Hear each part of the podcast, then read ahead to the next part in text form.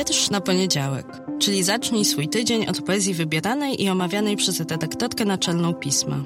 Nazywam się Magdalena Kicińska i zapraszam do słuchania podcastu. Cykl powstaje we współpracy z Fundacją Miasto Literatury.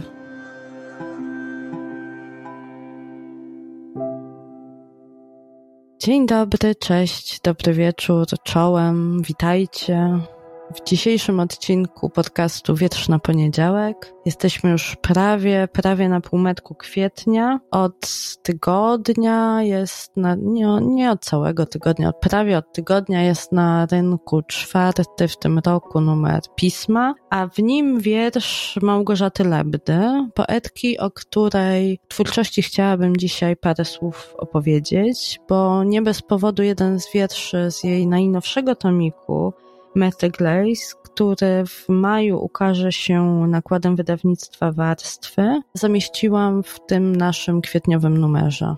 A zamieściłam go dlatego, że poezja Lebdy, bo jest ona już autorką kilku tomików, i to tomików ważnych, dostrzeżonych, nagradzanych, między innymi Nagrodą Literacką Gdynia, jest poetką ważną, poetką, na której tomiki się czeka i nie inaczej było właśnie z tym, który już za kilka tygodni wejdzie na rynek, a którego okładkę już gdzieś można w internecie podpatrzeć, do czego zachęcam, bo jest to okładka przepiękna. Ja rzadko mam okazję zachwycać się okładką, a tym razem już od okładki tę książkę oceniam inaczej niż po wiedzeniu. Oceniam ją bardzo wysoko, a to, co między okładkami zachwyciło mnie również, bo ten tomik jest nie wiem czy kwintesencją, bo są tam też nowe elementy, więc mówienie, że to jest kwintesencja twórczości Lebdy byłoby chyba trochę krzywdzące. Pomijałoby to, że ona właśnie jako twórczyni ciągle szuka też czegoś nowego, czegoś inaczej.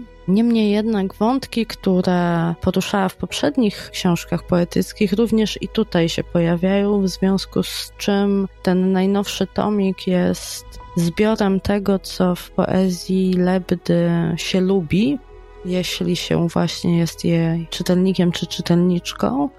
Natomiast podane jest ono w nowej formie, bo ten tomik jest złożony bardzo, wydaje mi się, tak jak moje niekrytyczno-literackie oko może to dostrzec, ale wydaje mi się, że jest to bardzo spójna, przemyślana konstrukcja, bo te kilka form, które znajdziecie w tym tomiku, kilka propozycji tekstowych, bo są tam klasyczne wiersze, ale są też takie teksty, którym już troszkę blisko do prozy poetyckiej, i wszystko to, i tematy, i wątki, i formy przeplata się ze sobą tak, że tworzy taki z trzech części mocno i właśnie równo, precyzyjnie spleciony warkocz. O, takiej użyję metafory. Widać i słychać, że nie jestem krytyczką literacką, czasami brakuje mi narzędzi, więc zamiast jak na przykład profesor Śliwiński tworzyć piękne całe pasaże słów na temat twórczości danego poety czy poetki, mi wychodzi taki warkocz. No ale od samego początku mówiłam wam, że ten podcast to jest taka trochę moja paplanina, która się nie sili na krytykę literacką, więc mam nadzieję, że wybaczycie.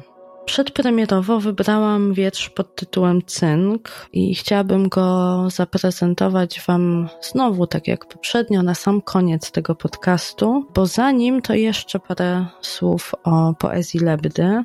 Czytelnicy i czytelniczki pisma kojarzą do tej pory Małgorzatę Lebdę, jeśli mieliby ją poznać właśnie na naszych łamach, z eseju historii osobistej Czytanie wody, który opublikowaliśmy w zeszłym roku i do którego czytania i słuchania bardzo Was zachęcam.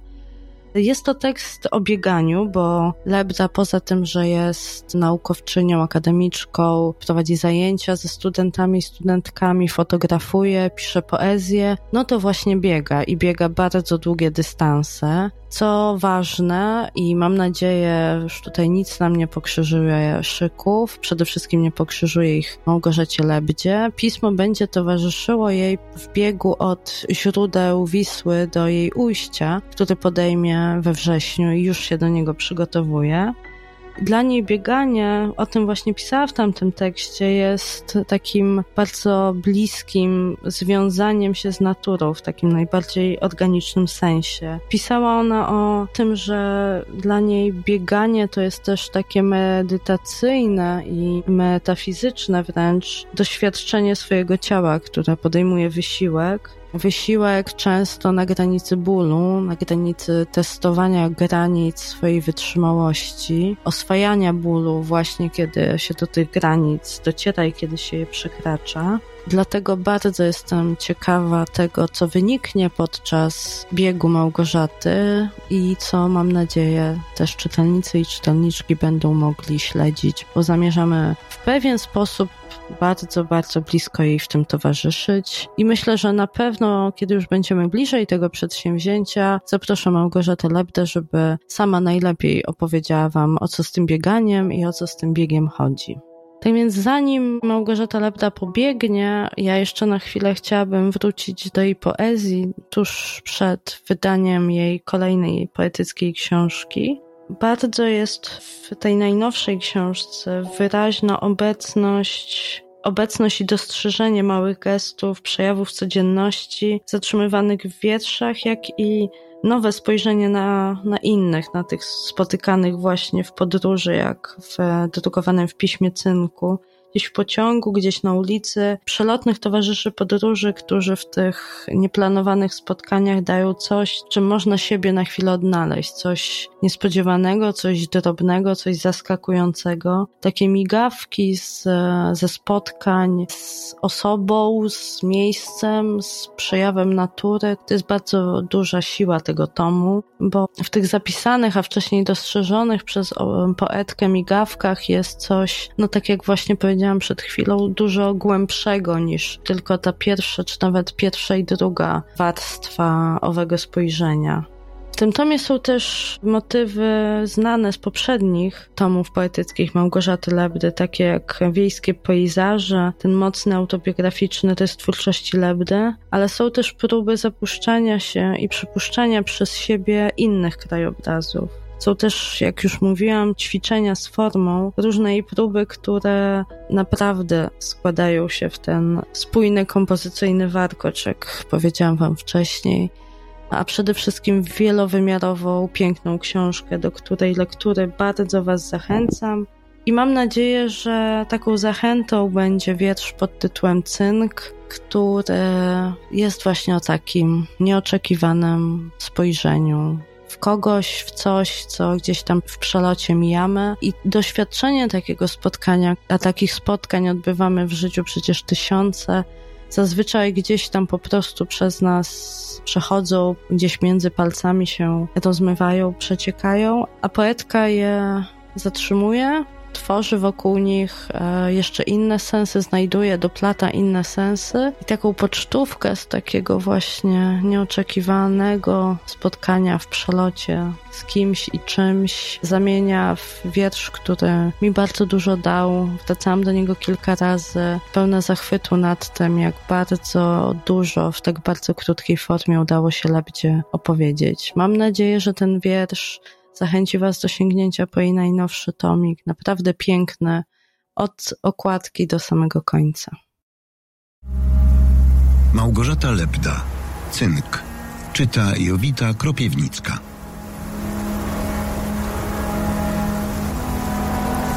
W pociągu na zachód spotykam kobietę. Mówi, że urodziłaby, jak podkreśla, chętnie chore dziecko. Takie nawet bez głowy. Gdyby Bóg, jeśli jest, podkreśla, dał jej tak potężne, jak ona to nazywa, błogosławieństwo. Gestykuluje.